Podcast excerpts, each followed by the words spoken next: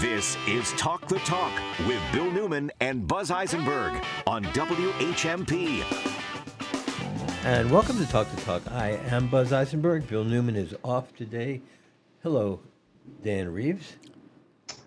Hello. Eric Reeves, uh, Dan Torres, and I'm looking at my notes. Hello, producer Dan Torres. Hello, Buzz. How are you? I couldn't tell who you were trying to talk to. I No, really, I didn't know. I was I, confused. got, I confused myself, Uh, I was confused too. but it's a heck of a way to start a Monday. Uh, but I am, I am um, gratified that uh, Eric Reeves, uh, whose names I just blended with Dan Torres's, um, the trustee of the Darfur Bar Association, is with us. There was a time when our attention was appropriately riveted on the Sudan and the uh, southwest uh, corner of Sudan, which has Darfur and the, the horrific genocide and human uh, tragedy that Darfur represented. We were very aware of it, and somehow it got knocked off the front pages and out of our consciousness. But fortunately, um, Eric Reeves never got knocked out of your consciousness. So, first of all, tell us how you got interested in this region. And um, then I'm going to ask you about what we should be knowing about what's going on right now. Well, I've been working on Sudan for almost a quarter of a century now, with an initial focus on South Sudan and the problems uh, around oil development, humanitarian.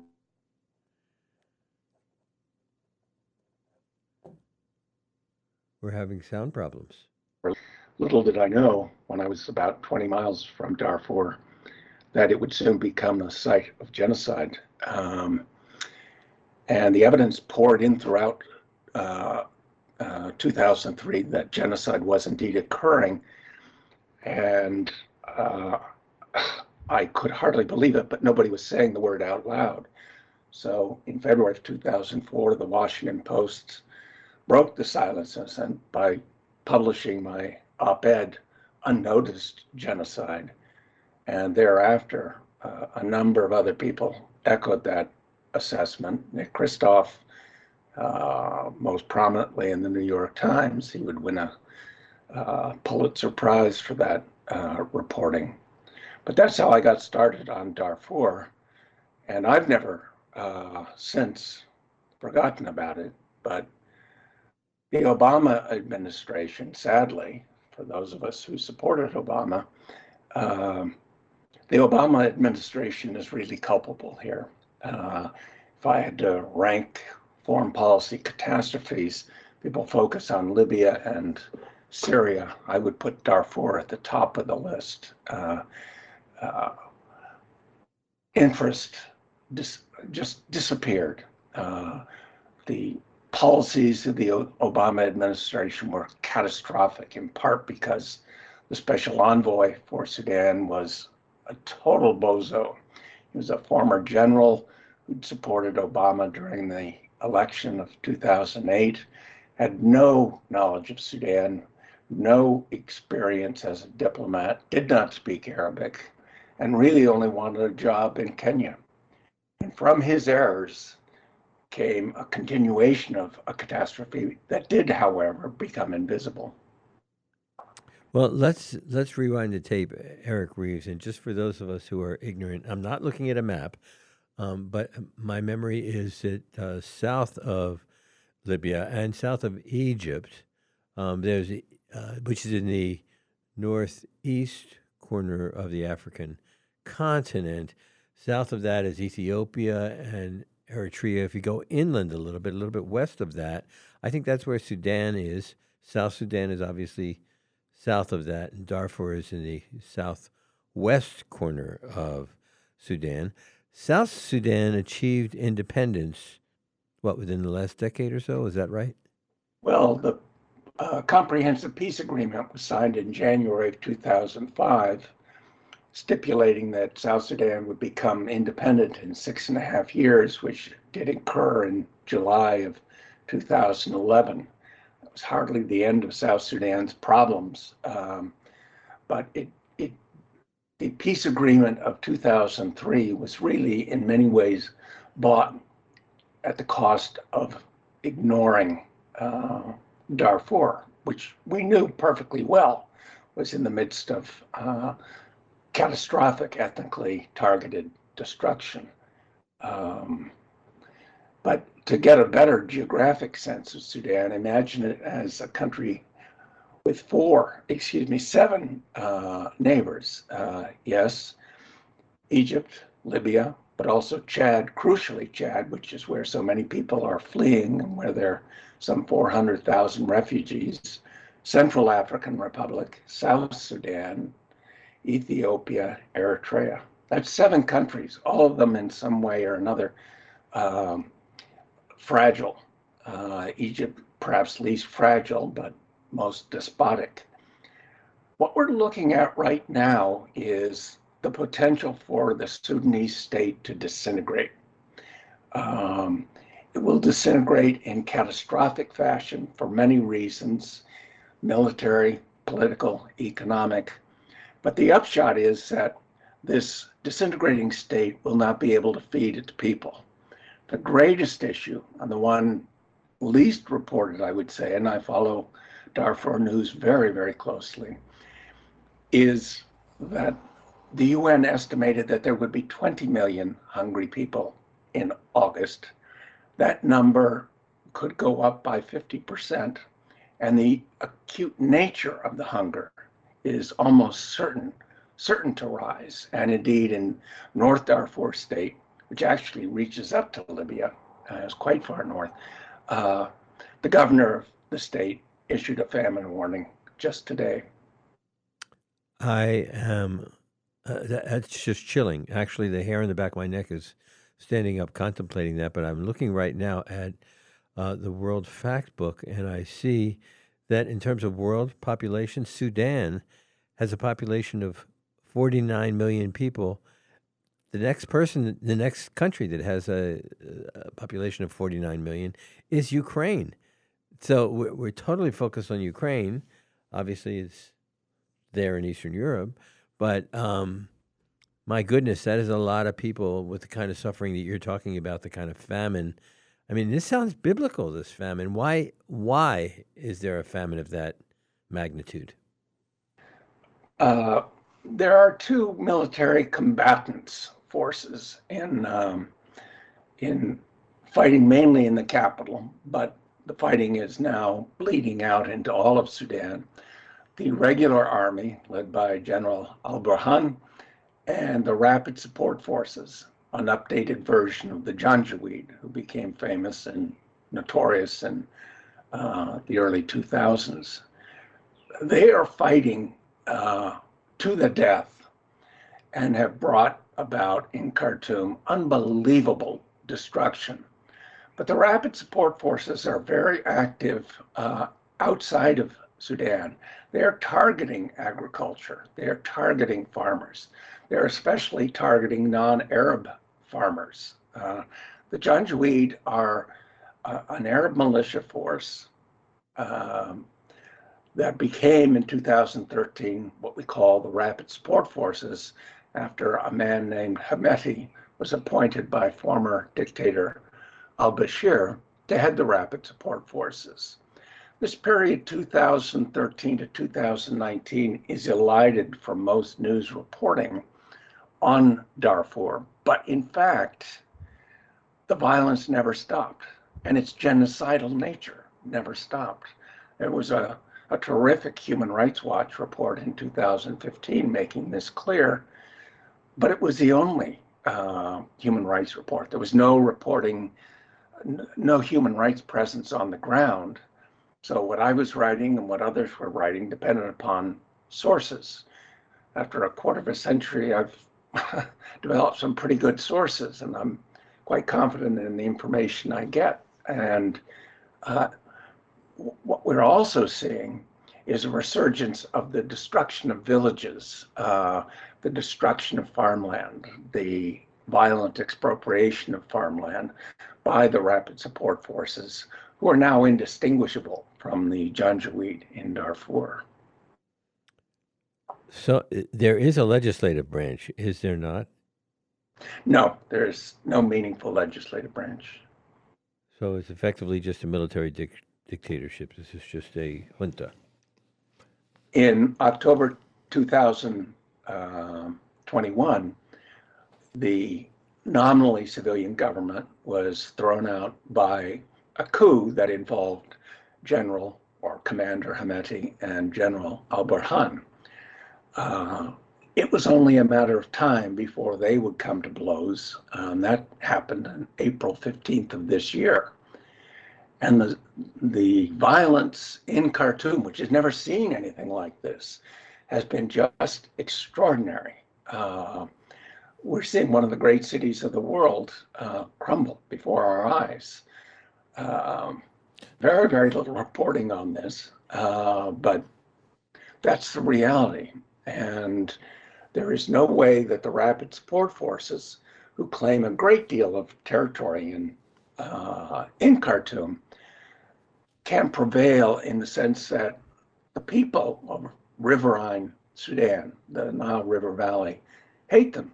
They're uh, they're regarded as barbarians, and in fact, they are. Uh, but they're they're well armed. They're uh, deeply committed to looting, and uh, they'll stay in Sudan and uh, Khartoum until they're forced to go elsewhere in Sudan. Eric Reeves, uh, this is Dan. I, I, wanted to know if you could step back a little bit and talk about how uh, the former dictator, uh, Bashir, was removed from power. I think it happened in 2019, if I'm not mistaken.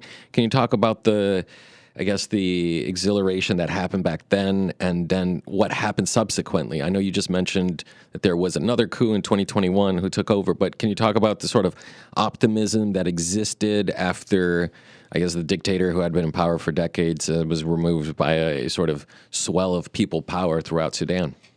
Yeah, beginning in late uh, 2018, but indeed swelling rapidly and throughout Sudan was a civilian uprising uh, that was the uh, force behind the removal of al Bashir. Um, the military tried to step in and uh, just replace al Bashir with another general. That was not acceptable to this uh, very, very successful popular uprising, uh, which was really remarkable in Sudan's history. There had been previous uprisings uh, but nothing that had the kind of success that um, the uprising of 2019 did. Unfortunately, it culminated in August of that year with a constitutional declaration that created what was called a sovereign council, chairmanship of, went, of which went to the military. Top guy was Al Burhan, second in command was Hemeti. Uh, I said at the time, this is a formula for disaster. You cannot have two generals and two armies in one country, one impoverished country, uh, with a long history of corruption and violence. This won't work. And it didn't work. Um, and the dismay of the Sudanese people is hard to capture. Uh, but uh, they went from seeing a nominally civilian government to seeing a military government to seeing a civil war between the two generals who were senior uh, in the nominal government of Sudan. And and may I just buzz do a quick follow up with Eric here? Uh, so is that is that where we find ourselves now in Sudan? That there are these two warring generals for control of the country? Are they fighting in Khartoum? Can can you just tell us what's happening?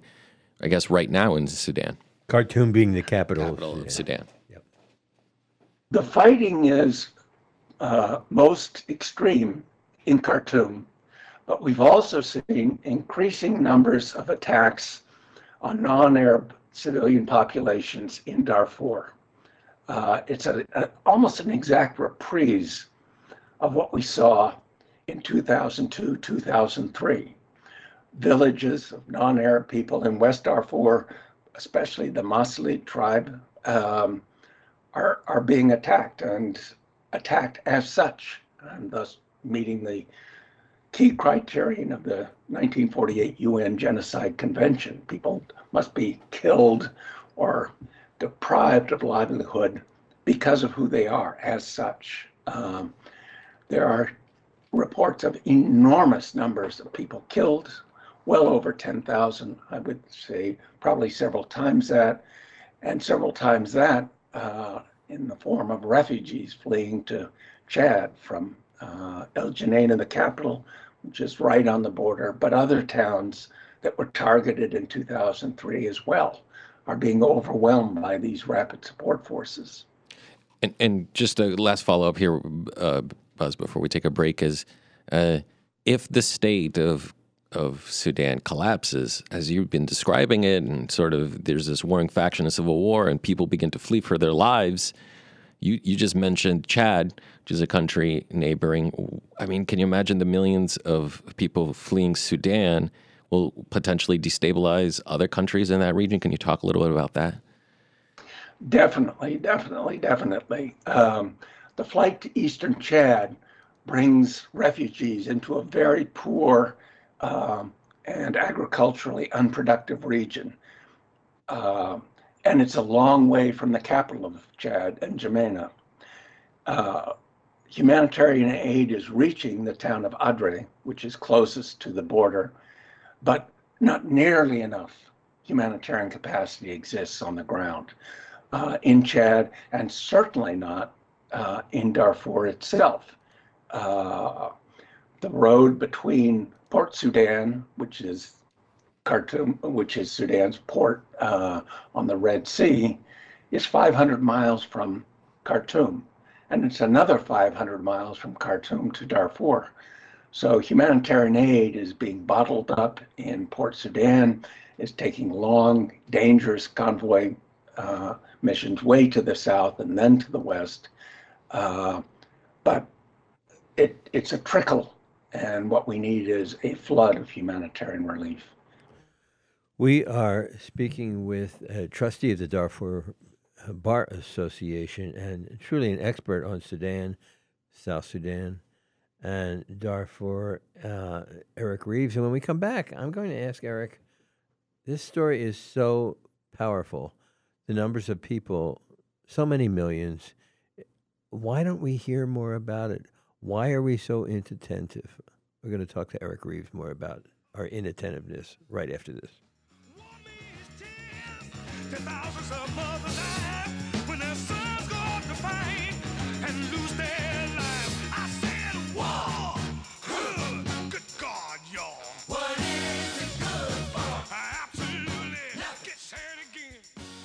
More Talk the Talk with Bill Newman and Buzz Eisenberg coming up right here on WHMP. You're a nonprofit doing good work in the community. You want to let people know? That's easy. Talk to Hannah. Tell her you want to have a PSA on WHMP. If you're a community nonprofit, WHMP helps you communicate. Have an event? Need donations? Volunteers? Talk to Hannah. She'll help you craft a message and we'll run it at no cost. Hi, it's Hannah. Email me at hward at whmp.com or call me at 586 7400. WHMP News, Information, and the Arts, and messages from community nonprofits.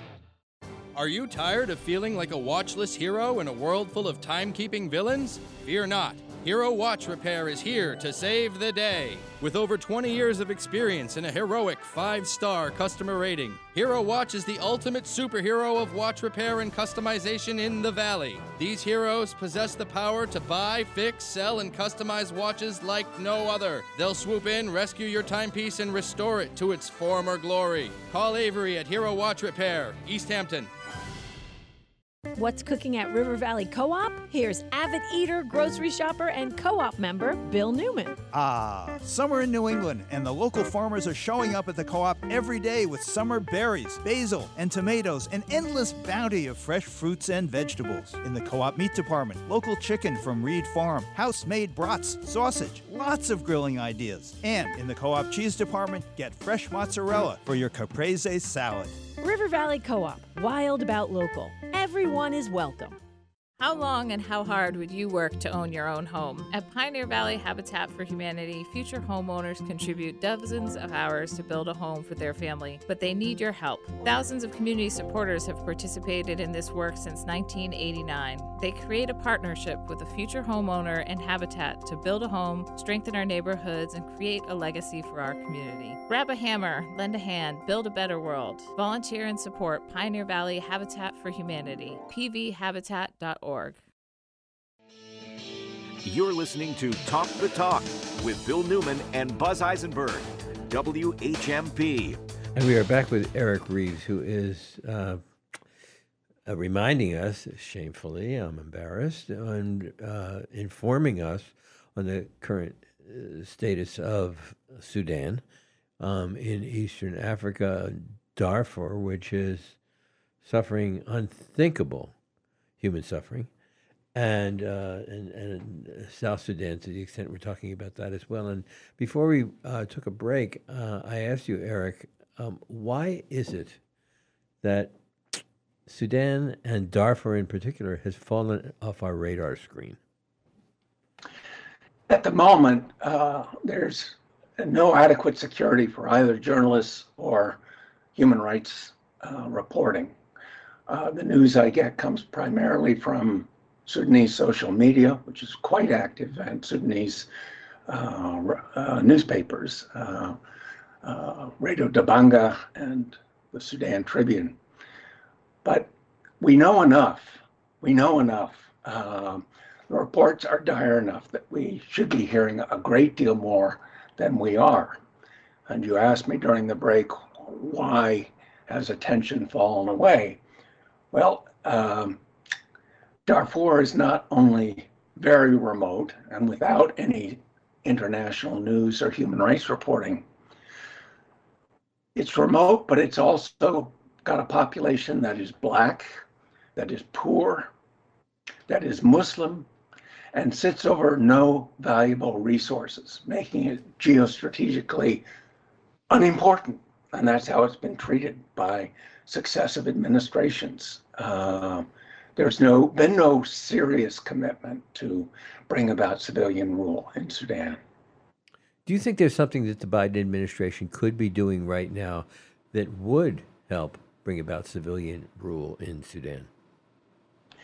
Well, the, the problem continues to be that the two generals, Hemeti and Al Burhan, are legitimated as the only interlocutors in peace talks. Um, you cannot bring about peace by creating a, a temporary ceasefire between two extremely violent men with extremely large ambitions.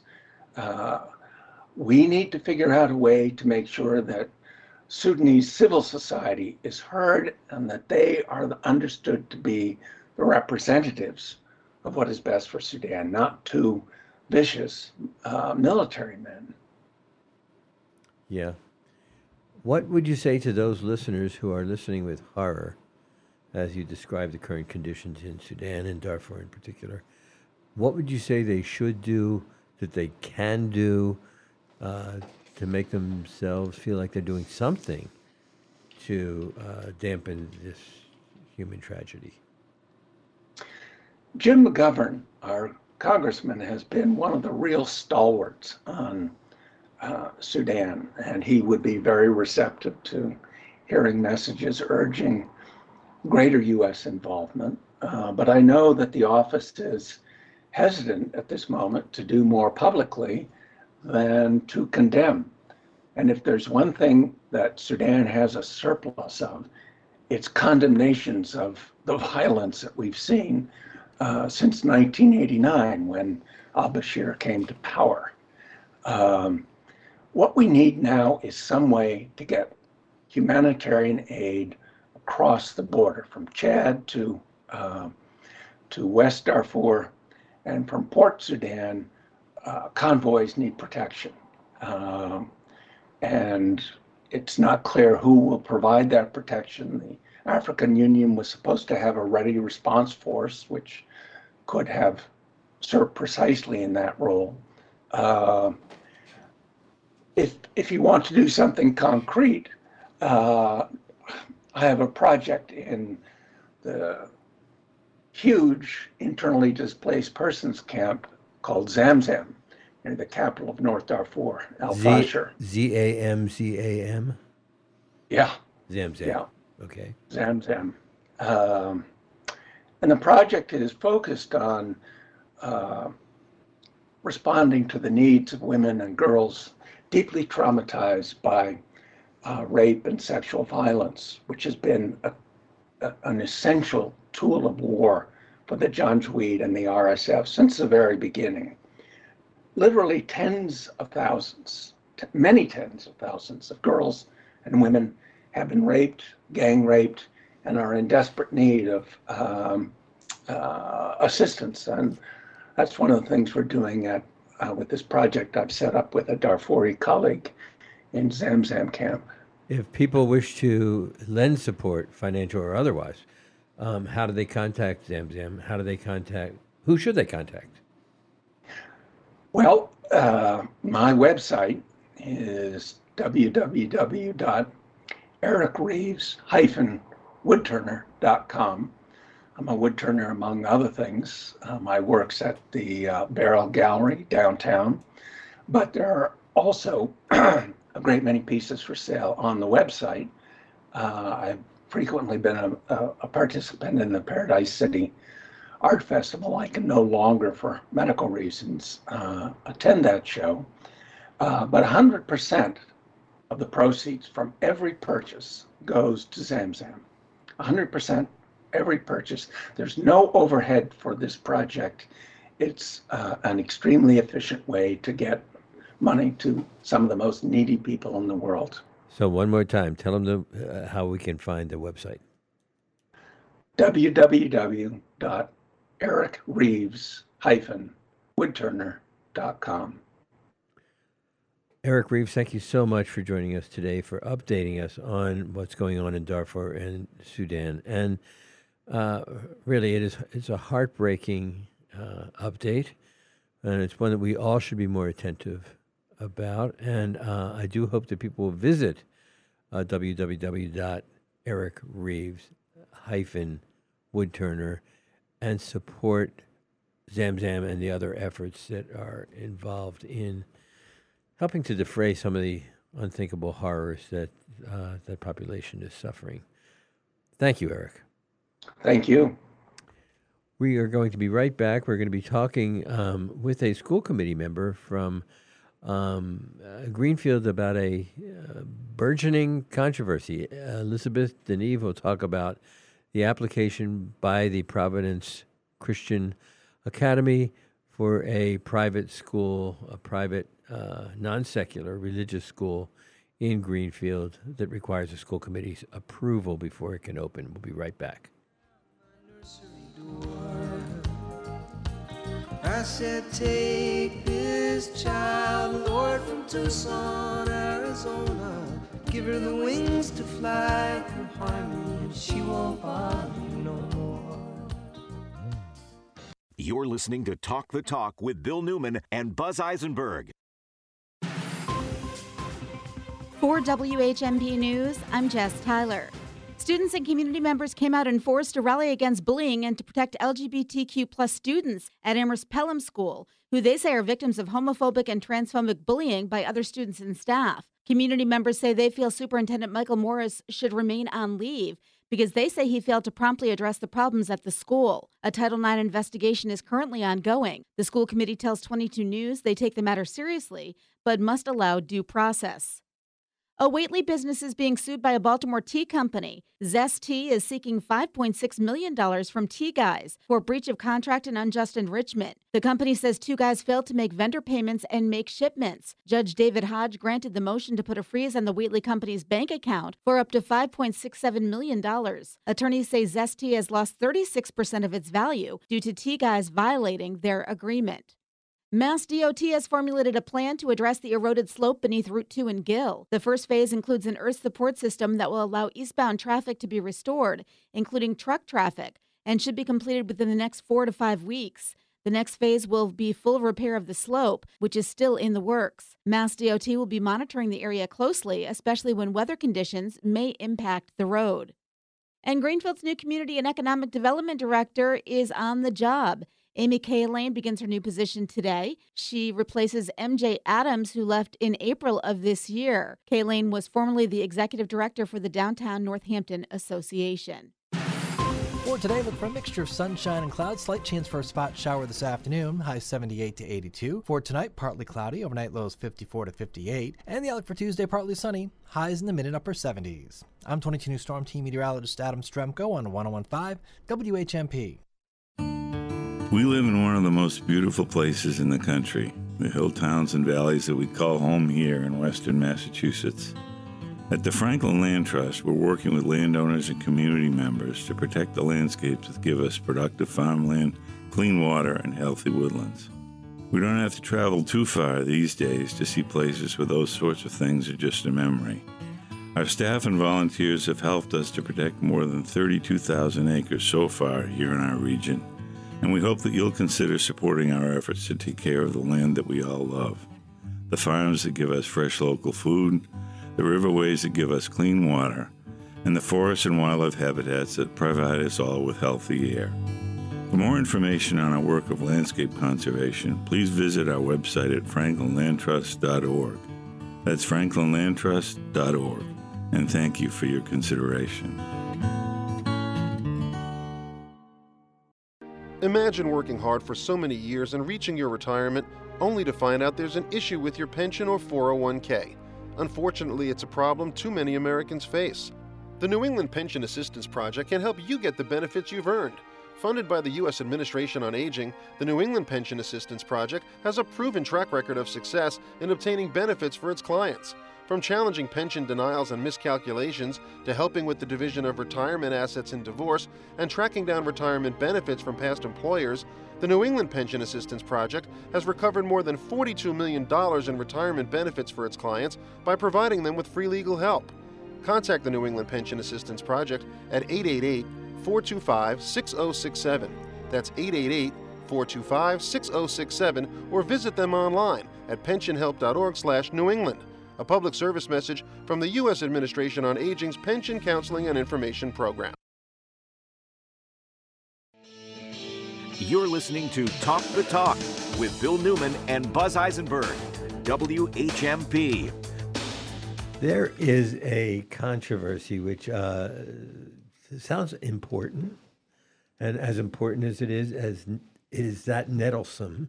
Um, that's a brew in uh, in Greenfield regarding the school committee's um, required approval of an application by a private Christian school to open this fall. Um, it is called the Providence Christian Academy. It uh, would operate, if allowed to, uh, out of the former uh, Greenfield Alliance Church on Chapman Street.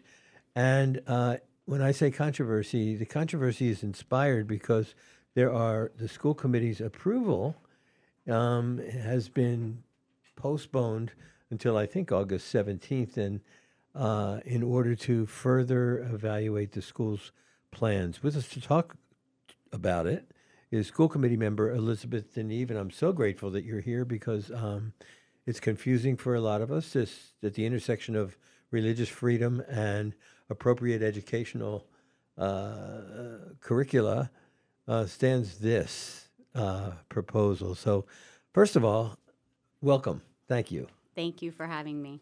And um, the purpose of your concern, why are you so concerned about this application? Well, are we adjust the mic?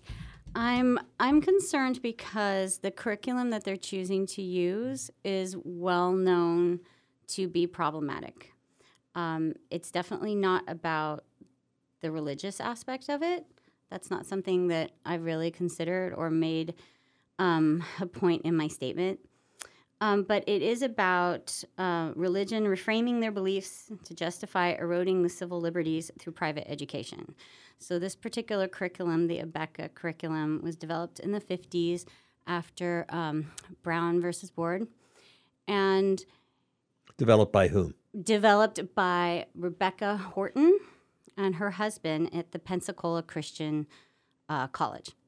So they developed that to sort of make this biblical curriculum, and it contains a lot of things that are really not appropriate for now. So Uh, that's what my problem is. And I, I read in an article in the Greenfield uh, Recorder on the 18th of July by Mary Byrne, uh, you're quoted as saying uh, Elizabeth Deneeve brought up the curriculum's teachings related to slavery, homosexuality, evolution, and modern psychology. Could you elaborate on what your concerns are in that regard? Well, I mean, in some of the textbooks, they state that um, slavery was just um, uh, cheaper than indentured servitude. So that's not something that I think that we should be teaching children. They say that Satan was the uh, father of modern psychology and that he invented it. So uh, that's also Satan was the father of modern that's right. psychology. That's right. So you can, um, I would really encourage people to Google the Abeka curriculum controversy because there are a lot of great articles out there. Abeka, A B E K A. That's right. That's right. And recently, the Huffington Post, the Washington Post, the New York Times, I mean, everybody's done a story on this. The Guardian's done a story on this. This is well vetted information. So I would encourage people to look it up because the point of it all is to really, it's a nationwide issue to gaslight, to bully, and to play a long game where the eventual goal is to have public school money be diverted. I understand that the position of uh, this Providence Christian Academy includes the fact that this curriculum, which they want to engage in with approximately 30 students, I think, Mhm. in their application, that's already been approved for homeschooling within the district. Is that true? That's right. It is a homeschool curriculum and it's designed to be a homeschool curriculum. And so, what's the difference between allowing approval for it to be taught in a home and allowing approval for it to be taught in an academy? That's a really good question, and it's one that I wish that I could answer for you, but cannot because DESE has this very specific Desi, DESE Department. Of, I know the the Dep- anachronism. Yeah. Department of Uh, there we go. Elementary and Secondary Schools. That's right. So they've given us guidelines that we have to go by, but they don't necessarily give us that information or guide us in any way, you know? So I wish that I could give you an answer to that. And that's something that we really should maybe get into in the future and find out. So uh, this is Dan. I'm, I'm a little confused by by this. So is this a charter school, like pub, private school? How does it take money away from from public schools? As you just said, I'm I'm a little confused by that. It's a private school. Okay. And so the only um, financial interaction we'll be having with them is to uh, pay for the transportation of their students. The city does. Right. And is that true for all private schools? Yeah, that's an unfortunate Supreme Court decision that that that, that the uh, cost of transportation falls on the on the towns. um, those crumbled piece of concrete Yeah. under, underfoot. Yeah. That's the wall between church and state, sort of crumbling under your uh, under your feet. feet. But um, yeah, that's really it's true. And and they're allowed to create a school as long as they meet what minimum requirements about DESE? Can you tell me, like, uh, where would DESE step in if they look at this curriculum and say, well, clearly you don't meet our standards? Like, is does that exist? I'm sorry, this is a person who doesn't know anything about standards for schools and the statewide regulations, but I mean, can I go create a school and completely just make things up? You know? Yeah, you totally can. Oh, okay. I mean, I mean, so then what does DESE do? I mean, what does Where DESE do do? right, Where, where do do they, they step, step in? I mean, at what point I could go create a school that says, you know, the dinosaurs and Abe Lincoln lived together in the 18, I can make it up, 1890s, and uh, he was never assassinated. I can make, up fantasies and try to convince, you know, parents to send their kids there. As long not- as it was your religious belief, you absolutely could do that. Oh, that's where. Okay, so as this is this ties into their religious beliefs integrating into the schools, and so Mhm. if they make it a religious belief, then they can supersede academic standards that schools are obliged to. Yeah. Is that what's happening here? Yeah. and you can run for president. well, I, I don't think I can. I was actually born abroad, so you know there is that. Well, Elizabeth Denis, where are we going with this? Where, Oh. where would you like to see the school committee? Yeah. What is the date? Is it August 17th? Is that what I read? August 9th is the next full school committee meeting, but we will be having a special meeting tonight. That will be an executive session where I believe that the school will be approved. Why? Well, I, I, mean, w- what's the basis for your belief, and why do you think the school committee will approve it? because I think that its members think that they're they're required to approve it, and so they will, as a matter of rubber stamping. Um, I, I've chosen to say no and to ask questions, um, but I have not at this time had any conversations with any members of the committee, so I don't know exactly what they'll do, but I'm fairly, I mean, I'm pretty sure that it will be approved. It's also on the agenda saying that vote to approve. It, it tells you how you're going to vote on something It that's on the agenda. The agenda says vote to approve the Christian Well. school. So There's an issue right in itself. We should have Amy Porietti on and yeah, that's talk another about, show. Yeah, well, why? But does the school? Uh, sorry, this is Dan again. But what role does the school committee have in uh, approving or disapproving the, this school? I guess is is my concern because you just you both told me that it involves the cost of, of the roads of transportation. That's what falls on the city. Is there anything else that falls on the city So in regards to the city has to go in and make sure that, for example, they are um, compi- um, complying with fire safety rules and student-to-teacher ratios, um, things like that. That they have um, all of their health issues in order, so they have a school nurse, and you know, there's a whole checklist on the DESE website. These are things that I think that our superintendent could easily perform on their own, and not something that the school committee should have to get involved in. I mean, that's my personal feeling. I'm not. I should never. I'm never speaking for the whole committee, of course. But um, Has Superintendent DeBarge actually weighed in on this question? well, she has offered um, insight about how the city would be involved with the school. She's done some reading, and she's had, you know, she's apprised us of the uh, transportation issue. Uh, but no, she has not weighed in. I'm the only one who's weighed in really about how I feel about the curriculum. You've been quoted in both articles that I've read about this Yeah. extensively, and your opposition to this application um, is is very clear in both articles that I read and Yeah. from what you're saying right now. We happen to have a, a retired Greenfield teacher here, uh, Doug Selwyn. Before we take a break, I'd like to ask you, how is how do we parse the content of a proposed curricular perspective and say no yours is inappropriate for our children yours is appropriate how do we what, what criteria we use to make those distinctions Well, I think it's a complicated question, of course, but um, there are standards, state standards that, that kids are supposed to meet. I want to read something that comes from the eighth grade science uh, Abeka curriculum. The Bible is God's perfect word. We can always trust what the Bible says about science and must reject any scientific ideas that contradict the Bible. Does that sound peop- like a science curriculum to you? as my people say oy vey Well, this is Dan. I, I guess I guess the I guess the counter argument to this, and I'd love to hear from both of you, is well, parents believe what you just said to be true, and they want to send their kids there. So why is that wrong? I guess is is why why does the state's I guess power over what parents decide to do with their kids? I guess even if even if that includes uh, rejecting the notion of science the very notion of science I guess I guess if that's what parents believe they want their kids to be educated in would be the counter argument to that. Well, and I think I think the the issue is parents have a right to believe what they believe and to teach their kids what they want. But that's different from the state saying we approve of this. Mm.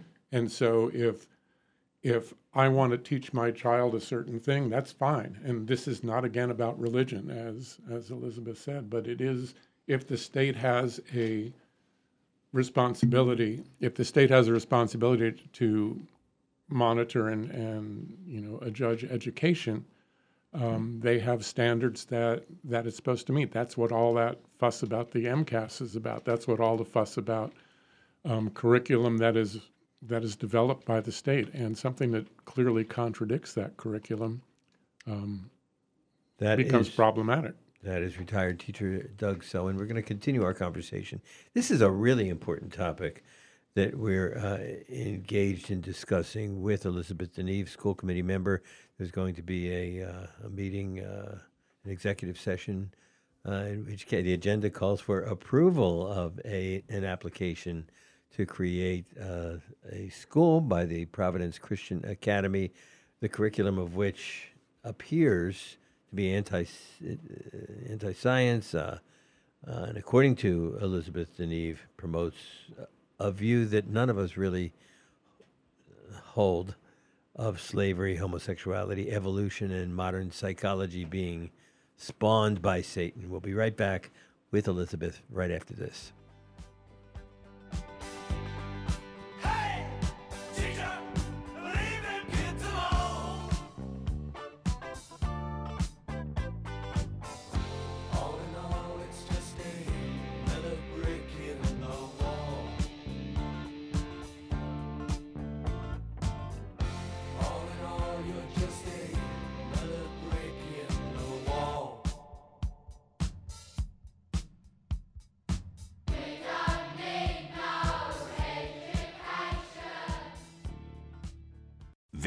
Is Talk the Talk with Bill Newman and Buzz Eisenberg.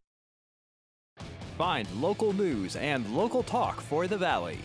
If we didn't go for this project, the cost to repair the schools is estimated at 80 million, and we don't get help with that. So this vote is the absolutely the smartest financial choice, and it's getting a building that we desperately need for our educators and for our students. Where the heart of the Pioneer Valley lives. 1015 and 1400 WHMP. News, information, and the arts.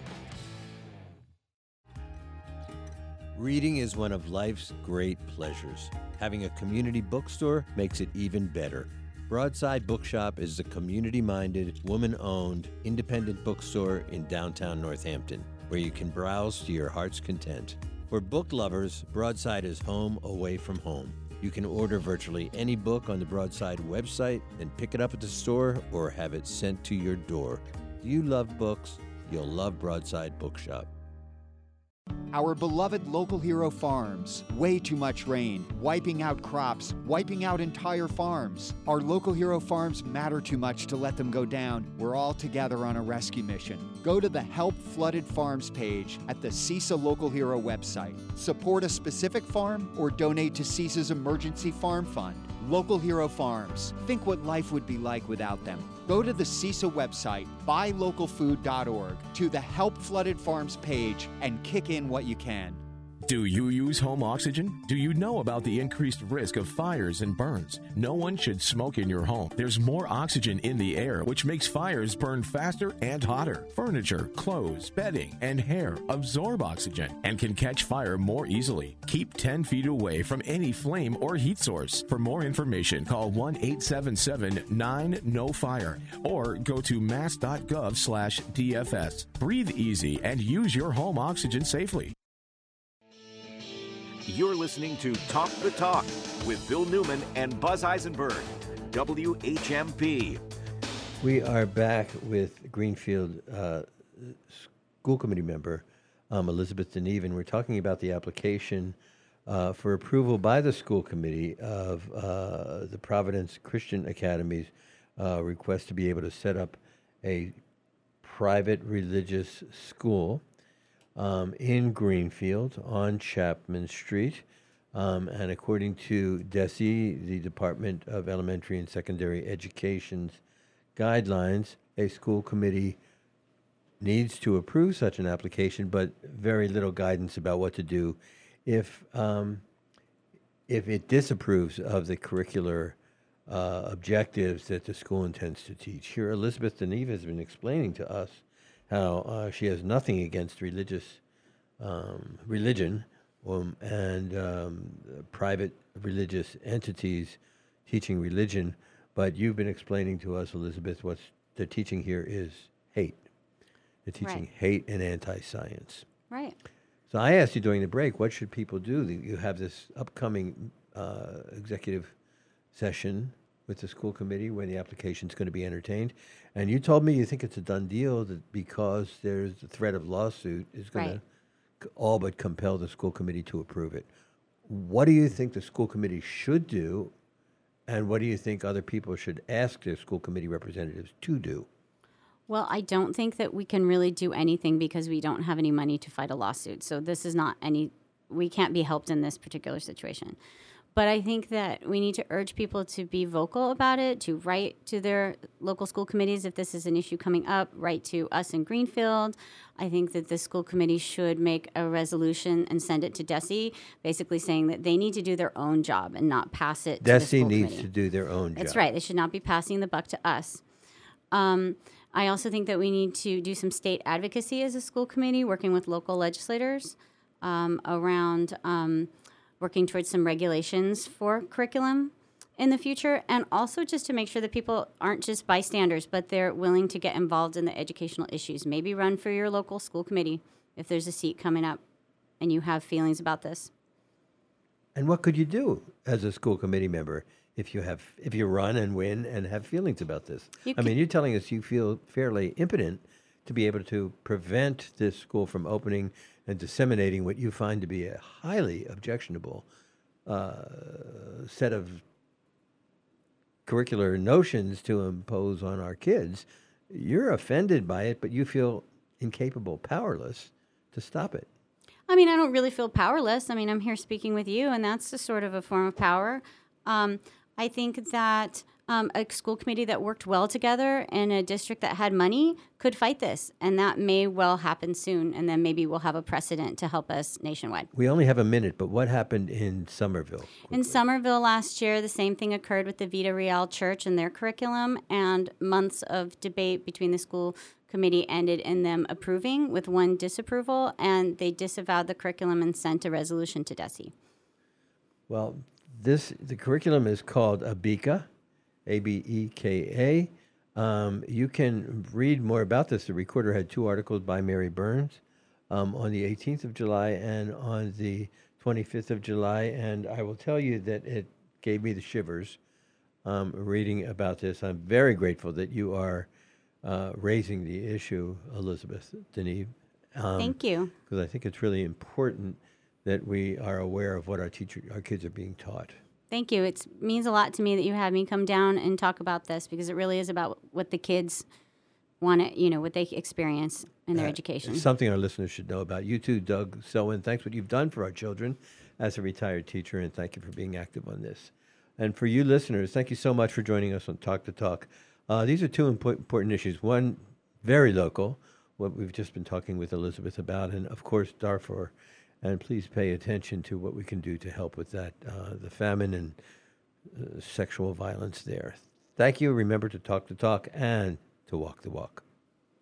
This is Talk the Talk.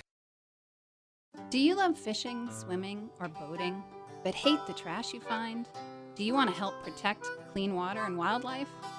Whether you live near the Deerfield River, Millers, Westfield, Chicopee, or Connecticut, your local river needs you. Join the Connecticut River Conservancy and help us protect our rivers. Our rivers belong to all of us, and each of us has a responsibility. Together, we can make a difference. Learn more about what you can do at ctriver.org. Using WIC is easier than ever. Now you can use the WIC card instead of checks for your food purchases. WIC is a free nutrition program that helps working families stretch their food budget and make healthy choices. WIC helps families learn to shop for nutritious foods and offers resources like online nutrition education and an app to make shopping easier. Visit us online at mass.gov/wic to find out if you qualify. This message is brought to you by the Massachusetts Department of Public Health's WIC Nutrition Program.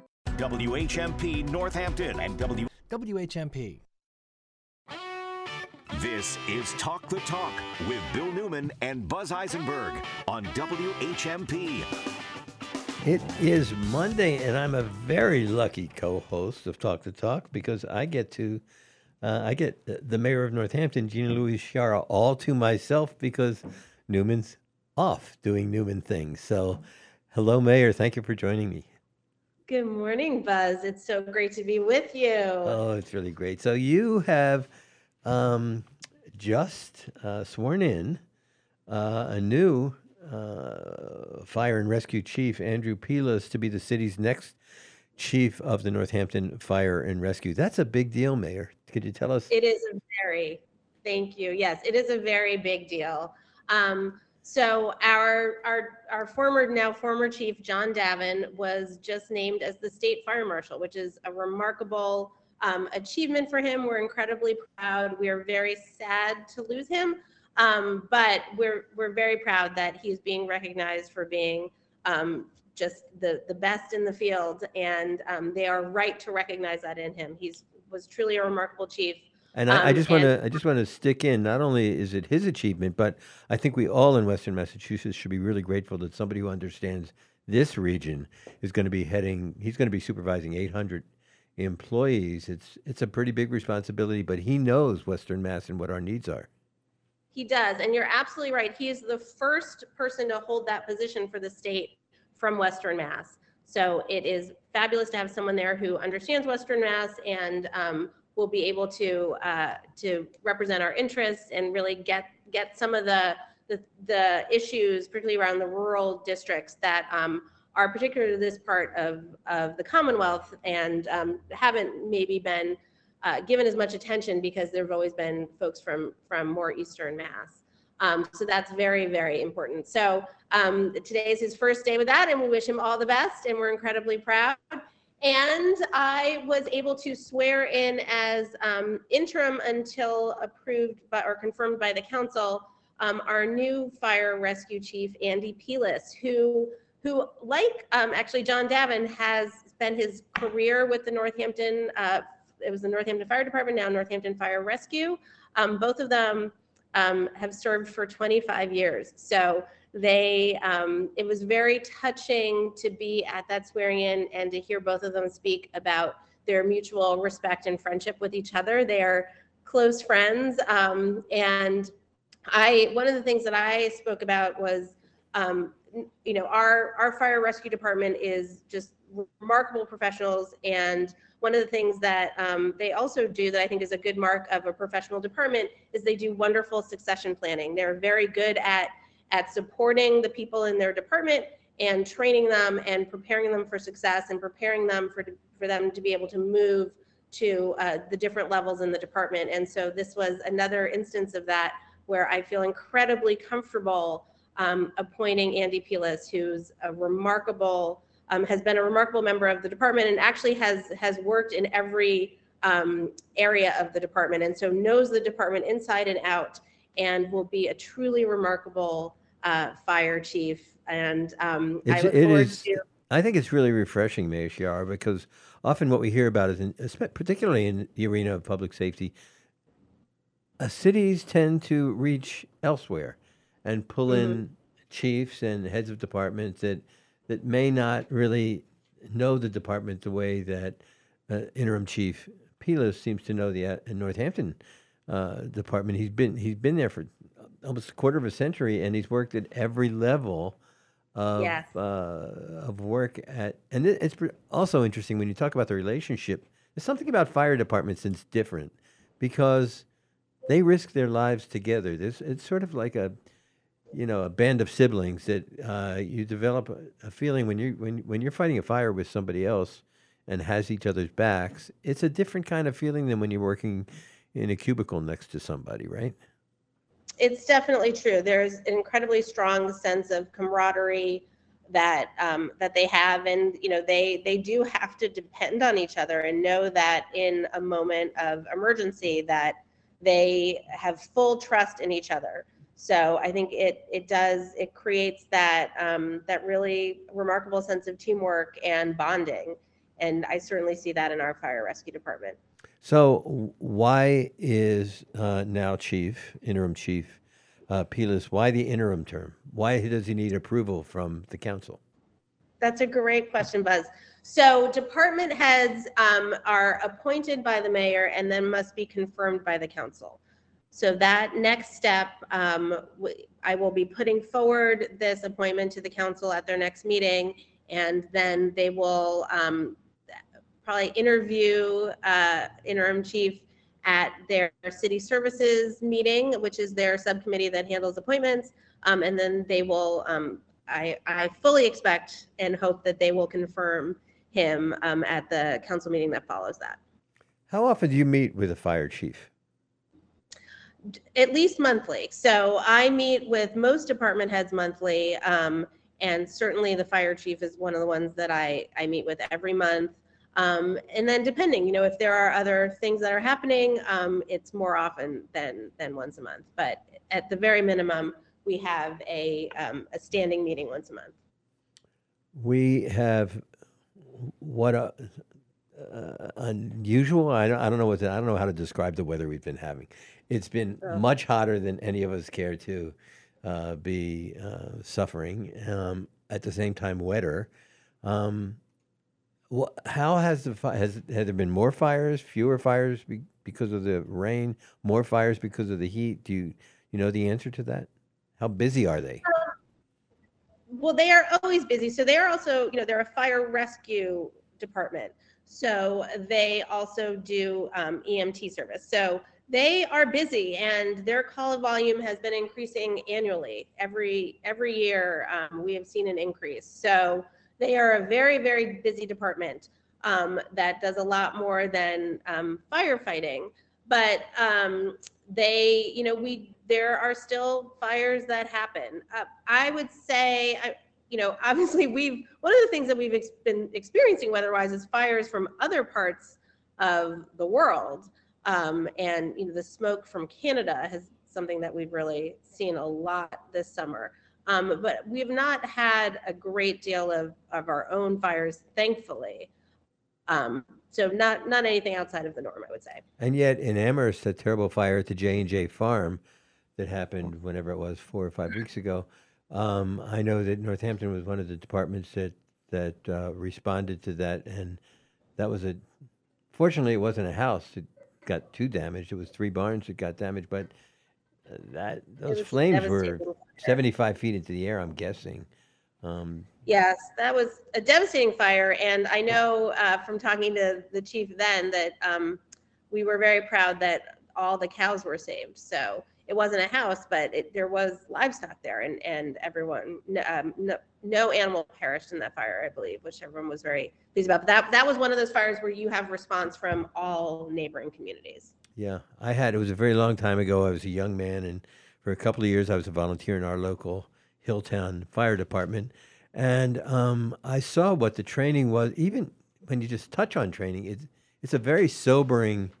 Um, uh, the videos you watch, the things which you read, they they are sobering. There's nothing fun or just you know intellectual about it. It's really uh, down there in the uh, on the ground. I I was going to Greenfield last week, and I drove by and I saw young Jesse Rosnick along with ten other Northampton firefighters there at Tom's Dogs, whatever Tom's is called there, and I pulled over and said hello because I hadn't seen him for a while, and and um, they were there for hazmat training, which is talk about frightening. I mean, we all saw what happened in Cleveland. That that's serious training. Yes, we we are part of the hazmat team, and there's they do remarkable training across the board. And um, you know, again, they um, we have an EMS service, right? So um, as you said, their training is sobering. Of course, their their training around um, fire is sobering, but they they also um, deal with people who are sick or in medical crisis um, and deal with some really really heavy intense stuff and do it with remarkable skill and professionalism and i'm incredibly proud That's why you should be mayor. You know, just before we take a break, I'll just say my wife, uh, six and a half weeks ago, had a fall and fractured her hip, and um, I called nine one one when I found her on the ground there, and um, I just stood and watched the level of professionalism from Ashfield and Goshen, the way that they handled um, this person who was lying on the ground, and the way that they managed to get her into an ambulance, and the speed and efficiency. Uh, I'm very grateful um, to to fire and rescue because uh, when we need them, uh, and we got to make sure that when we need them, they're there. That's the yes big thing. Yeah. Indeed. I hope that she has a very speedy recovery. I'm so sorry to hear about that. Well, thank you. She's really doing great. We uh, we actually had our first sort of venture out of the house, big venture. We went to uh, Clark Museum on Saturday, and she walked for an hour and 45 minutes through that Munch exhibit, which is there. And uh, she was tired on the ride home, but she was uh, she was ambulating. Good for her. I mean, that's probably the best thing she could do for recovery, but that's amazing. You're right. We are uh, really uh, glad to be talking on Mayor's Monday with uh, Northampton Mayor Gina Louise Sciarra. When we come back, we're going to talk about something that's a little bit more uh, nettlesome, annoying, and frightening than our new interim fire chief, Pelis. We're going to talk about the mosquito issues here in Northampton. We'll be right back. You say you wanna be alone. You say you don't love me, but you can't hide your desires. When we kiss on fire. More Talk the Talk with Bill Newman and Buzz Eisenberg coming up right here on WHMP. Hi, Thom Hartmann here. Be sure to join me noon to 3 Eastern Time, Monday through Friday, right here on the Thom Hartmann program. Occupying the media three hours a day, five days a week for We the People. On 1015 and 1400 Join me noon to 3 Eastern Time, Monday through Friday, right here on the Thom Hartmann program. WHMP.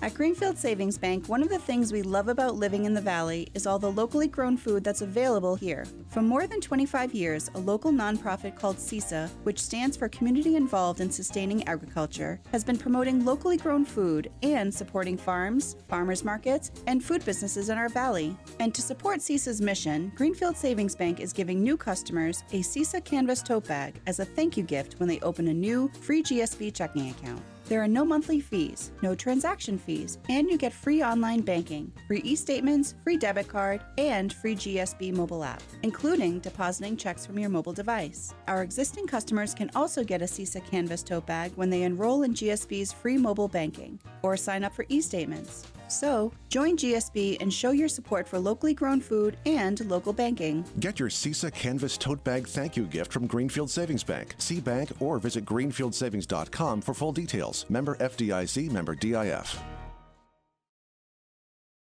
Caring for someone with cancer is hard. You're so busy taking care of someone else, you have no idea how you feel. There's so much you can't say. You run on adrenaline. You're worried you're going to burn out. Cancer Connection offers support groups just for caregivers, exercise classes to blow off steam, even Reiki. It's all free. Go to cancer connection.org to learn more or to donate today. Cancer Connection relies on local donations to make its services free of charge. You're listening to Talk the Talk with Bill Newman and Buzz Eisenberg.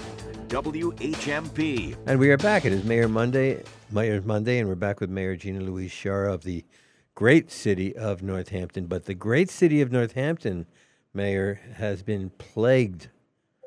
I mean, it's like pestilence kind of plagued by mosquitoes. Uh, we were over not too long ago at a friend's house, and there are crazy mosquitoes.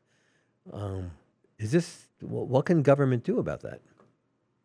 So first of all, you're right. There. So this is actually a Western Mass issue that um, communities are having right after the floods. This has caused this huge increase in the mosquito population. You are going to get no argument from me. I hate mosquito. I mean, who doesn't hate mosquitoes except for maybe bats? I guess don't hate mosquitoes, but um, I hate mosquitoes as well. And yes, there are a ton of mosquitoes right now that um, are um, you know, a consequence of that horrible flooding that we had. So um, just to talk a little bit about what we do in general for, for mosquitoes. Here in Northampton, we annually um, do some larvicide. So we do it in all of our catch basins, and then we specifically do it in the meadows. We do that a couple of times during the summer. But because of uh, the floods and and this huge bump in the population of mosquitoes, we are doing additional larvicide that we don't usually do. Now, larvicide um, that we use is species specific. It doesn't harm humans, animals, birds, other insects, or um, plants, or the environment. So that is what we have been doing for years and what we're doing now. Um, part of the issue uh, we have, one, you know, of course, as I said, this is a, something that every community is experiencing because of all of the rain and the wetness. Um, but here in Northampton, we have an ordinance against using pesticides. So as a community, we we don't use pesticides in our public spaces, in our parks. Um, so we are limited in what we can do. And you know, as a community, I think we've expressed strongly that we're not comfortable with pesticides. Um, but we do do this larvicide. And I, I understand that this is really frustrating for everyone, but the most important thing that I can impress upon folks is that we do incredibly careful and regular, diligent monitoring of the mosquitoes. We are part of the Pioneer Valley Mosquito Control District. Actually, um, Commissioner, our Department of Health and Human Services Commissioner O'Leary, Meredith O'Leary, is part of the Pioneer Valley Mosquito Control District Board. So that's a five person board for the Pioneer Valley. Um, and she's one of those five commissioners on that.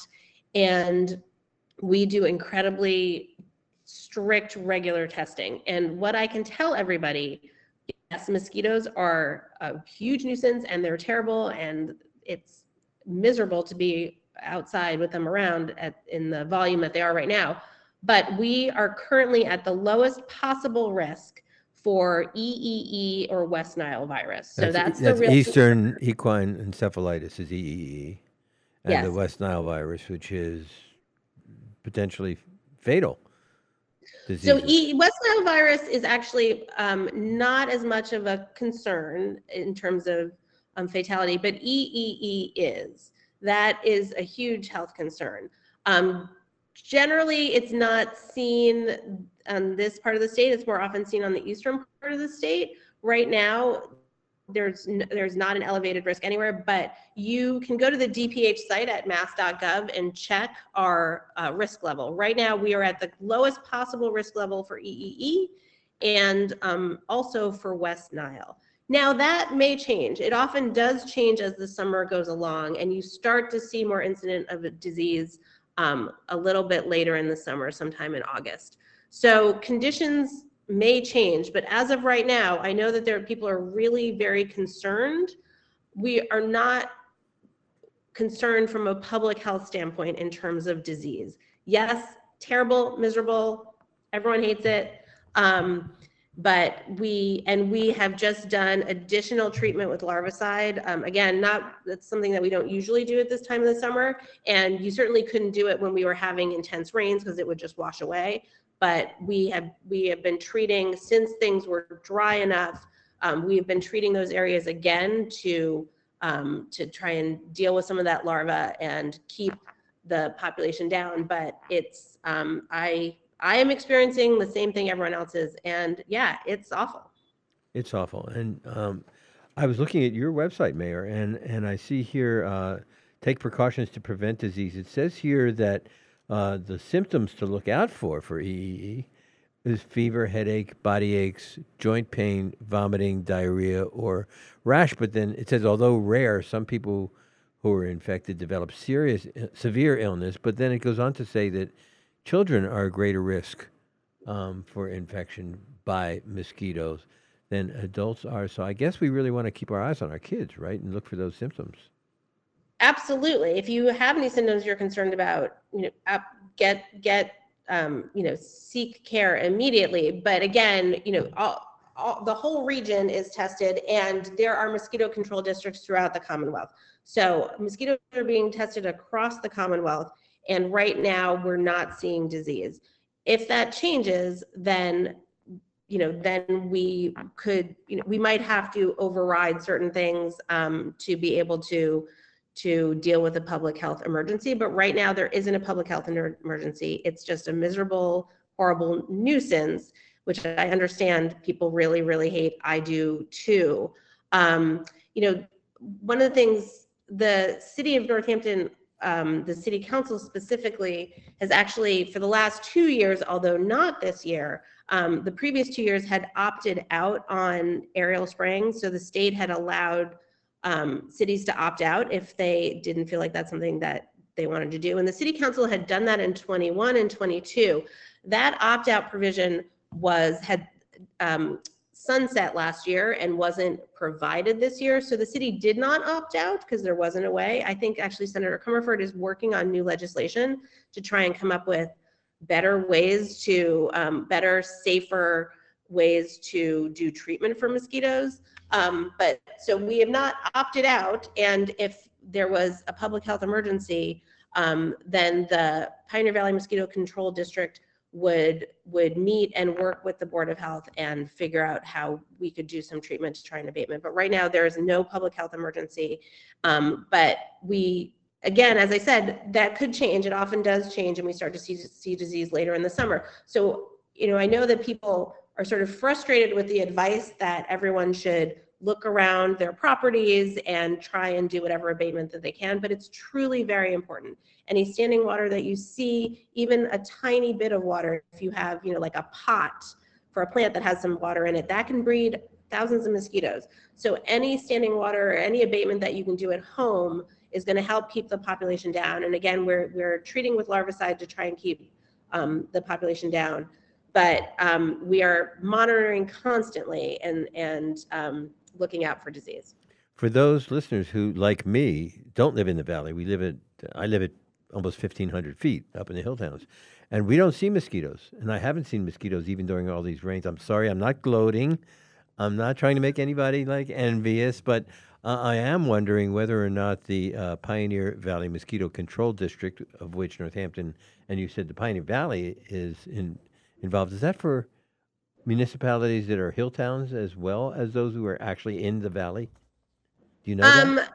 the, I could look up who's part of that um, control district, but I imagine it could be. I'm delighted for you that you're not experiencing the same issue, but you're the only thing buzzing around where you live. Is that right, Oh boy! I'm sorry. You know I had to. Uh, that- yeah, you had to. Yeah, it's okay. no, it's you know, it's uh, as long as you don't mention the word light year, I'm good. But no, but the truth is, we didn't. You know, we have uh, when I come here to Northampton to be in the studio. Uh, I was one of the last cars that they let through in Williamsburg when we had the terrible flooding. Um, Oh. You know, whatever it was two weeks ago. Um, we don't have that kind of flooding up the higher levels. It all comes down to you, right? Sadly, it comes down to you, and and we don't have as much pooling as you have here, so, and we don't see mosquitoes. And, and it's funny you mentioned bats because this year we've seen a resurgence of the kinds of bat activities we used to see. We are very grateful to see in the sky at dusk. Um, I I think I counted like 11 at one time. I was trying to count how many are up there. Um, and they too are a reason why we're getting our mosquito population controlled. But um, uh, uh, Yes, I hope that this will help the bat population, which is, has its own struggles. yeah. But again, I, I feel for everyone. Um, so the Pioneer Valley um, Mosquito Control District has, I think, 22 current members that um, go as far as Leyden, it looks like, and Heath um, goes down to West Springfield. So um, if eh, communities can can join and become become a member of that um, that state district. So uh, any other communities out there that experiencing commuto- mosquitoes and want to join, um, I Join the suggest- district. Dan. Yeah. Yeah, uh, Mayor, I wanted you to at least mention here before we go um, about the recent buzz that's been going around downtown Northampton. A lot of new businesses are opening up on uh, on Main Street. So before we go, I just wanted you to get your thoughts on that. Yes. So of course that's about the most exciting thing a mayor can experience. I have I did two ribbon cuttings. Um, the last two Fridays I've had ribbon cuttings, which is just the best feeling. Um, so yes, I think there is some buzz and excitement. There's some great new places. I um, hope that everyone enjoyed sidewalk sales. There was a, a lot of great action downtown. Um, we hope very much that the weather will continue to be beautiful like it is today and we can have all of the, the programmed music that is at the three locations at Summer on Strong and then Masonic Street Live and then um, bands on Brewster. And then the concert series is starting in Pulaski Park very soon. So there's a lot of um, exciting things happening. And please go frequent these new businesses. Um, they they're fabulous, and we're just so glad, and I'm so grateful for their investment in Northampton. I, I can just mention Buzz uh, on Saturday. I went to the new Moroccan cafe that opened up on Main Street. Nice. Yeah, the the ambiance of it makes you feel like you're in another country. Did you they eat really did inside visit. or outside? Uh, I just had a coffee, and that was fine. And uh, but yeah, it, there there were quite a few people going in and out because it's a new place, so they had a lot of um, samples provided, and they had a really good cookie. Um, forgot the name of it, but Yes. I uh, I had some good cookie samples too. So that's Miriam's that just opened. Yeah. And it's so beautiful. And they're the sweetest people. And so please, everyone go and support them. Well, I, I would just say before we go, that uh, my spouse, my best friend that I mentioned earlier, she owned Essentials uh, here in Northampton uh, for 22 years or something. Um, and uh, so she is totally committed to uh, the commercial viability of small business here in Northampton and uh, is one of the biggest cheerleaders of uh, let's get more business flowing post pandemic uh, business and let's open up a lot of those storefronts that uh, have been closed. Meanwhile, what a pleasure for me to speak to you, Mayor. And I just thank you so much for joining us today for what you're doing to control this terrible mosquito blight for those people who live here. I, I may not be a resident in Northampton, but I did experience getting swamped when I was going for a walk of uh, those mosquitoes, and uh, I'm I'm so glad that people are taking care of it. And also, congratulations on the new interim fire chief. I'm sure he's going to be great. I love to hear these homegrown stories. Thank you. I'll, I will pass that on to him and you should have him on sometime. He's a, he's a really wonderful person. We're going and to do really- it. Congratulations, Chief uh, Pelis. We you'll be hearing from us, Mayor. Uh, until next month, have a great month. Thanks, Buzz. You too. Take care. Bye. We will be right back. Mosquito sing, mosquito cry, mosquito live. You're listening to Talk the Talk with Bill Newman and Buzz Eisenberg. For WHMP News, I'm Jess Tyler. Students and community members came out and forced a rally against bullying and to protect LGBTQ plus students at Amherst Pelham School, who they say are victims of homophobic and transphobic bullying by other students and staff. Community members say they feel Superintendent Michael Morris should remain on leave because they say he failed to promptly address the problems at the school. A Title IX investigation is currently ongoing. The school committee tells 22 News they take the matter seriously, but must allow due process. A Whately business is being sued by a Baltimore tea company. Zest Tea is seeking $5.6 million from Tea Guys for breach of contract and unjust enrichment. The company says Tea Guys failed to make vendor payments and make shipments. Judge David Hodge granted the motion to put a freeze on the Whately company's bank account for up to $5.67 million. Attorneys say Zest Tea has lost 36% of its value due to Tea Guys violating their agreement. Mass DOT has formulated a plan to address the eroded slope beneath Route 2 in Gill. The first phase includes an earth support system that will allow eastbound traffic to be restored, including truck traffic, and should be completed within the next four to five weeks. The next phase will be full repair of the slope, which is still in the works. Mass DOT will be monitoring the area closely, especially when weather conditions may impact the road.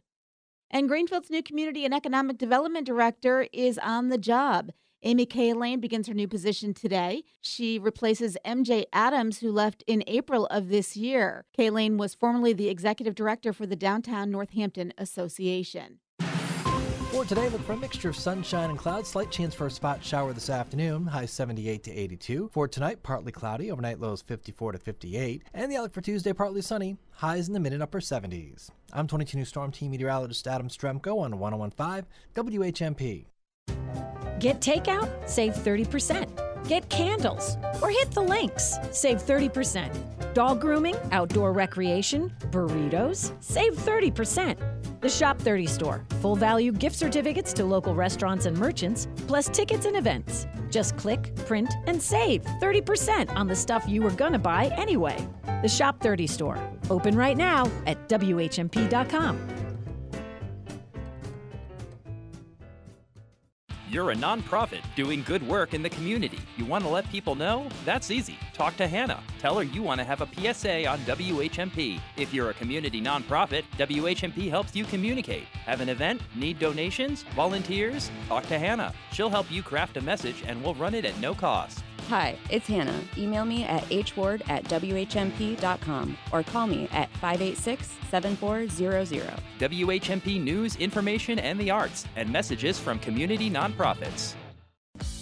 Saga Communications of New England is looking for an IT administrator to work in a fast paced and challenging work environment. This position requires a strong self starter with the ability to quickly learn new processes. You're a team player that can take ownership of local IT operations and contribute to a team of IT engineers. You must possess the ability to juggle and prioritize work while supporting numerous employees in three locations in Western Mass. There will be regular travel to Springfield, Northampton, and Greenfield. Flexibility is the key to success. The ideal candidate will be somebody who has an interest in the broadcast radio industry and knowledge of LAN and WAN support. You should understand Windows Active Directory, networks, router, and firewall functions, and have experience with desktop support of Office 365 and utilizing a help desk environment supporting users in multiple locations. And yes, you'll receive great benefits. Please send your cover letter and resume to itjobs at springfieldrocks.com. Saga Communications of New England is an equal opportunity employer. You're listening to Talk the Talk with Bill Newman and Buzz Eisenberg, WHMP.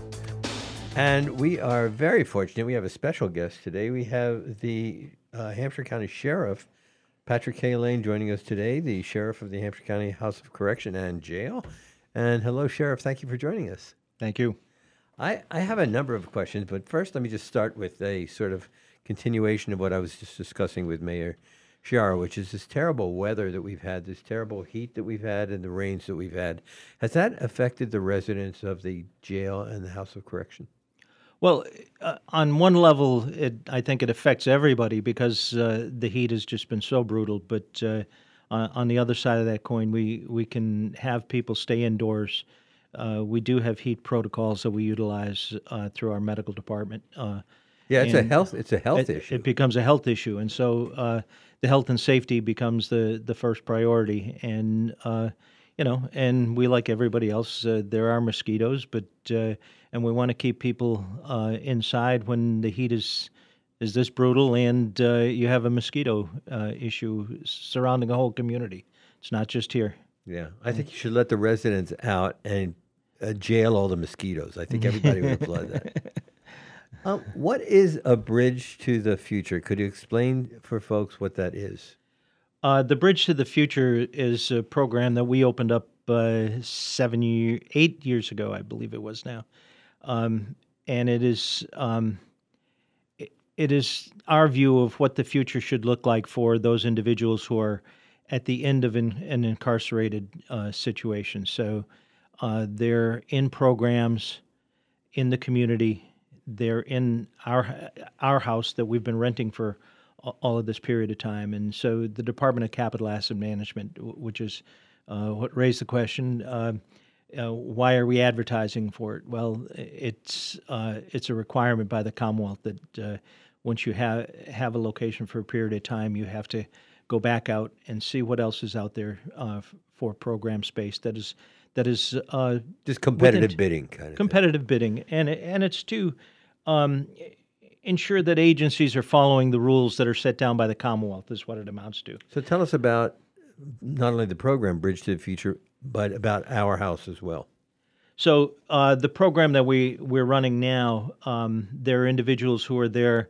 They're all on electronic monitors, uh, which we we oversee. Uh, those individuals uh, go out into the community daily on, uh, depending on what their track is. Some of them may be going to a college program, some may be going to work, some may be going to uh, a program through uh, the Community Justice Resource Center, which is on Pleasant Street, or um, uh, we have we have just finished up a program uh, with uh, Community Action and Greenfield Community College, where uh, it's a manufacturing program and it's a training program, and and so that program, all those individuals live in that house, and they're getting ready to go back into society and go back into the community and do all the things that we expect citizens to do. How many uh, residents at a time can benefit from Bridge to the Future? Uh, it, we can house up to 16 individuals in uh, in the program at the present time. Uh, just for Hampshire County. Hampshire County, yes. And how many residents are in the in the House of Correction in Hampshire County right now? There, as of this morning, there were 145. So that's a, a over ten percent Yeah. can participate um, in this program that brings them out of the walls. Yes. and that actually prepares them for life after after incarceration. right? That's correct. Yes. And um, what is the success rate? That is, I guess I should ask, what is the recidivism rate for people who have gone through the Bridge to the Future program? Do they end up avoiding incarceration in the future? Do they get jobs? They they do get jobs. They do get uh, into programs.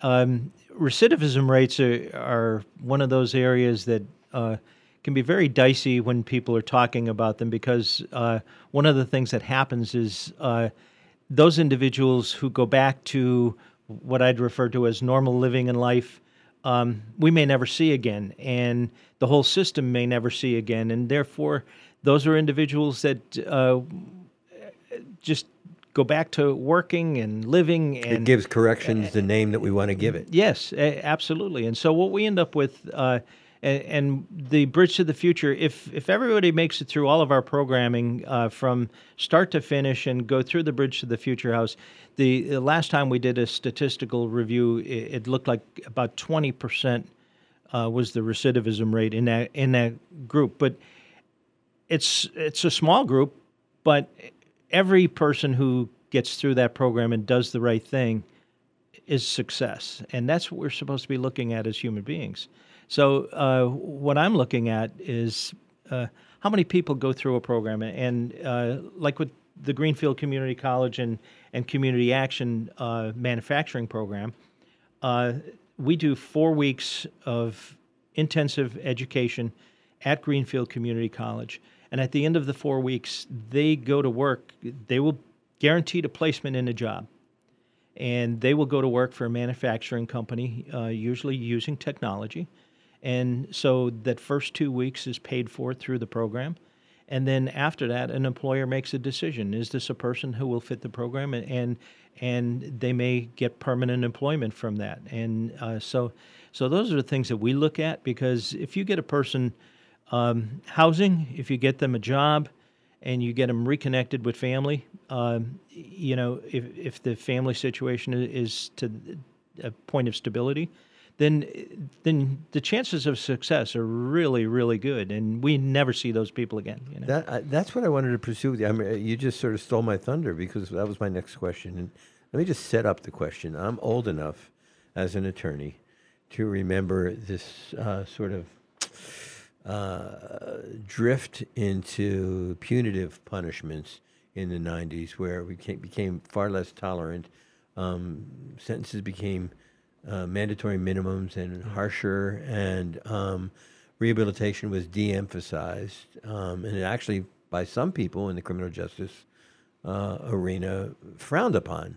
Um, and then, thankfully, by my standards, rehabilitation has become a goal uh, of correction in recent decades. You and the sheriff of Franklin County, Chris Donelan, um, both embrace rehabilitation and training and education over punitive punishment. But in your view, here's my question.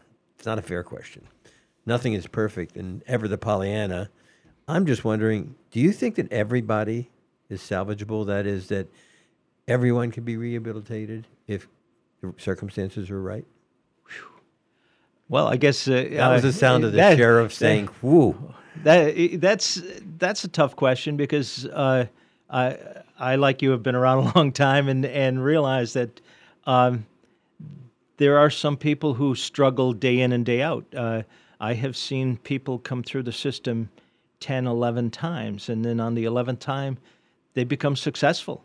Uh, something happens that they realize that the the path that they were on uh, is not working, and they change the path. And uh, and uh, so I don't know if everybody uh, can change the path. Um, you know, we we have a percentage, and uh, and including in Massachusetts, of of people who are locked up indefinitely. Um, but if you look at the European countries, the European countries look at it uh, very differently, and uh, everybody has a chance to And be sometimes salvaged. prisons without walls. Yeah. Yes. Yeah. And and so so we haven't gotten there as a society in, in the United States yet. I, th- I think we have to get there uh, because I think you you have to look at uh, you know where are we going as human beings more than anything else. Do you start from the presumption that hey, everybody can be salvaged? We just have to find the right uh, uh, what programs, mechanisms, approach, humanism. I- Is, that the presumption? Because that's my presumption. Yes. Yeah, and you have to start from there. And and every person is different, so that's why we assign case managers to each individual, and and try to set up a, a separate program for everybody. And and we have because there's been so many uh, situations now where the pretrial population. Uh, up until uh, maybe 10 years ago, uh, most places, uh, pretrial populations did no programming. Now, if you look across the Commonwealth, the, uh, you will see that many, many departments are utilizing that pretrial, pretrial time as an opportunity.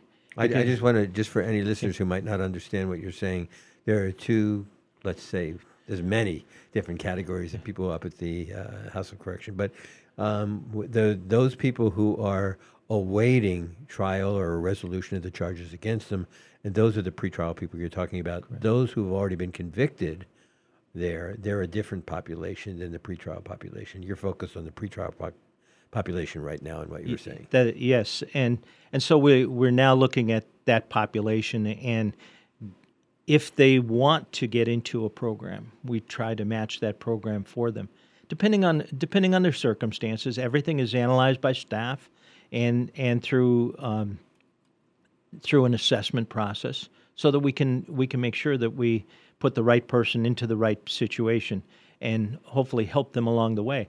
Now, uh, that also works when they go back into court and uh, their lawyer uh, will have a discussion with the probation or, or the judge and say, Your Honor, uh, my client is, is doing this and uh, is doing much better than we had expected or um, uh, believes that this program will help them. And, and that's what we're supposed to be doing.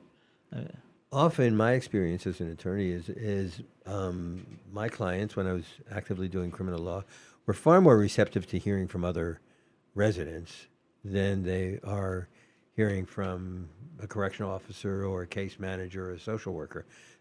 Do the folks who are involved in the Bridge to the Future and other programs like that, do they actually talk to the other folks that are there at the other residents that are there about what the potential is to find a better way to serve their time?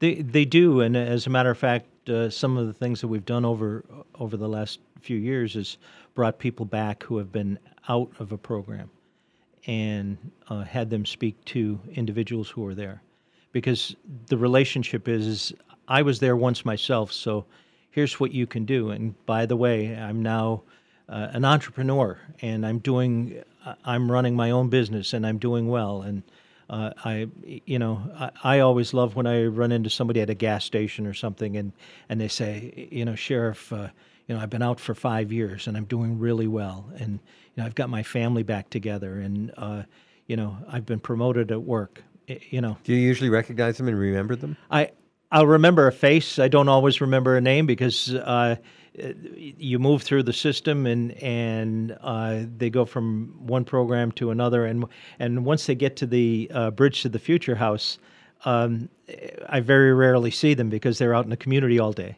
you know. Yeah. I, I, I remember once, I've told this story numerous times. I hope I haven't told it on the air. I don't think I have.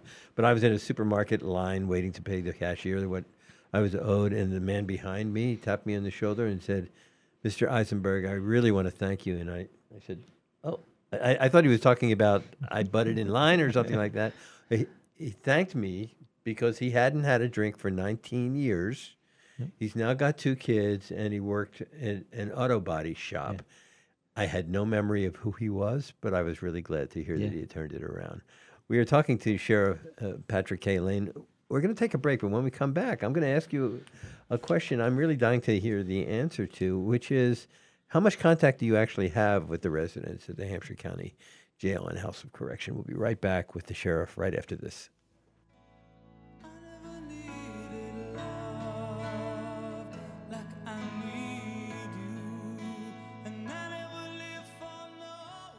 This is Talk the Talk with Bill Newman and Buzz Eisenberg. Miss an episode of Talk the Talk with Bill Newman and Buzz Eisenberg? Want to hear the stories and perspectives of local business leaders? Click on podcasts at WHMP.com. Talk the Talk, Western Mass Business Show, Financial Fitness with the Money Doctor, The Hustler Files, Panorama, and more. When it's happening here in the Valley, we're talking about it. The only live and local talk in the Valley for the Valley. WHMP.com. Summer adventures are where memories are made. Add some flavor to your Massachusetts summer by eating like a local. Few things compare to a good meal at the end of the day, and farm to table restaurants deliver with fresh, locally sourced produce prepared to perfection by skilled chefs. Support local farmers and restaurants by planning a special night out with friends or family. Need some inspiration? Map your fresh food adventure at eatlikealocal in Sponsored by Mass Farmers Markets. What's cooking at River Valley Co op? Here's avid eater, grocery shopper, and co op member Bill Newman. Ah, summer in New England, and the local farmers are showing up at the co op every day with summer berries, basil, and tomatoes, an endless bounty of fresh fruits and vegetables. In the co op meat department, local chicken from Reed Farm, house made brats, sausage, lots of grilling ideas. And in the co op cheese department, get fresh mozzarella for your caprese salad. River Valley Co op, wild about local. Everyone is welcome.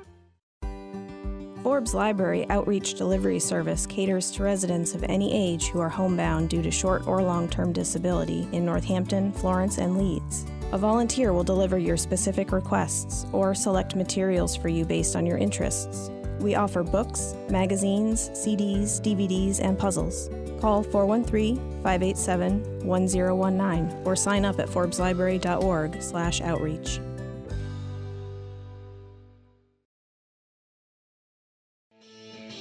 You're listening to Talk the Talk with Bill Newman and Buzz Eisenberg. WHMP.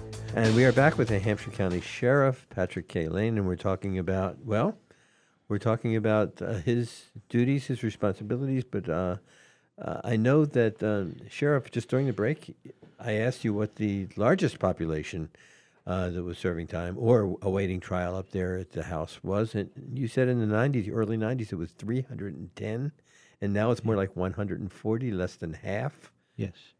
Could you explain why that happened? Can, uh, part of it is a bail situation. Part of it is what? There, there's many dynamics to it. Uh, part of it, I I, I want to say that uh, we successfully work with uh, both the defense bar and the uh, the district attorney's office and, and the courts to to make sure people get to the right place. A, a lot of a lot of cases now.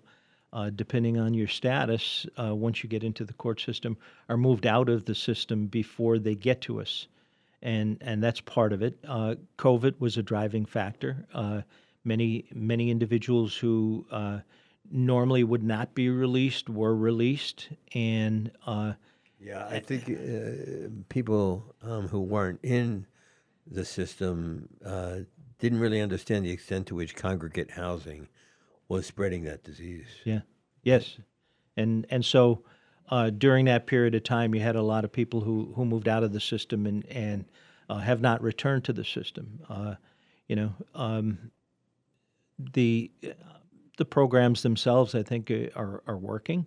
I think uh, our medication assisted treatment uh, process is is very very detailed for each individual, and I think that is helpful because once they go back to the community, they're already connected to outside providers, and and we get we get the possibility of a, a, a fresh handoff to an agency that will make sure that they are getting the same treatment programs or similar treatment programs to what they, they were receiving while incarcerated. So you're a fan of the drug court. I am a fan of the drug court. I'm a fan of the, the veterans court. Uh, both of those courts work really well. Um, you know, I I go to and attend the graduations from drug court uh, every chance I get because It's such a heartwarming thing, isn't it? it is it is heartwarming and and the individuals uh, usually I, I I have met them somewhere in my career and uh, some of the some of the side discussions are, are almost more more important than the the actual structure because uh, they they will say you know I I was with you for a short period of time, but it was enough for me to get my head on straight, and I'm doing doing well now. So it's those types of things that it, that it is. It's very heartwarming, and and and those connections uh, are important. Yeah, it gives new meaning to that adage. Defense attorneys always love to say, but that's what they did. It's not who they are. You know, their potential is much greater than what they did. We only have a, like a, a minute and a half to talk, but I wanted to ask you about landscape architecture. Uh, we started a landscape architecture program last year uh, with a really talented uh, um, individual who teaches landscape architecture at the college level and has uh, has developed this program for uh, for the inmate population as well. And uh, he, along with uh, um, well, uh, one of the defense attorneys that I've gotten to know really well over the years introduced me to uh, Pierre Roger, uh, Dr. Roger, who has now come on board, and he is uh, helping us with the, a yoga and meditation program. So there's there's a lot of a lot of those types of things that are going on that are very positive for uh, for the group. We're we're just starting up a new program in in carpentry and woodworking.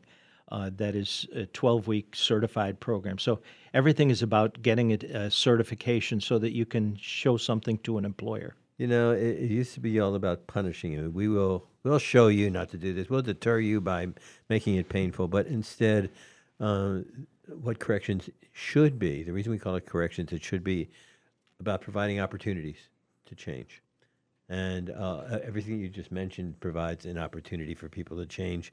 So. Um, we uh, are unfortunately out of time. I really want to thank you. The Bridge to the Future program, this landscape architecture, everything that you do to make people um, have the opportunity to turn their life around and be productive citizens and enjoy themselves. Thank you, Sheriff. Thank you. Thank you for being here with us today. He's Patrick Cahillane, the Sheriff of the Hampshire County House of Correction. And I want to thank all of you for joining us today on this Monday. We like to talk the talk. Let's all remember to walk the walk. This is Talk the Talk with Bill Newman and Buzz Eisenberg on WHMP.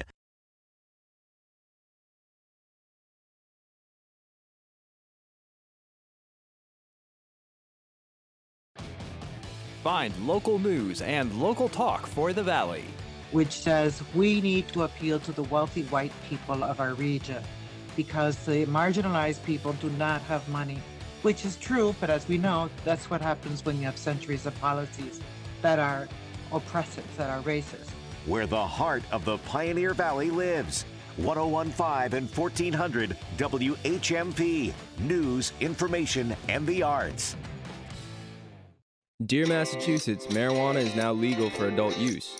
Keep your kids and pets safe by keeping all cannabis products in child resistant packaging.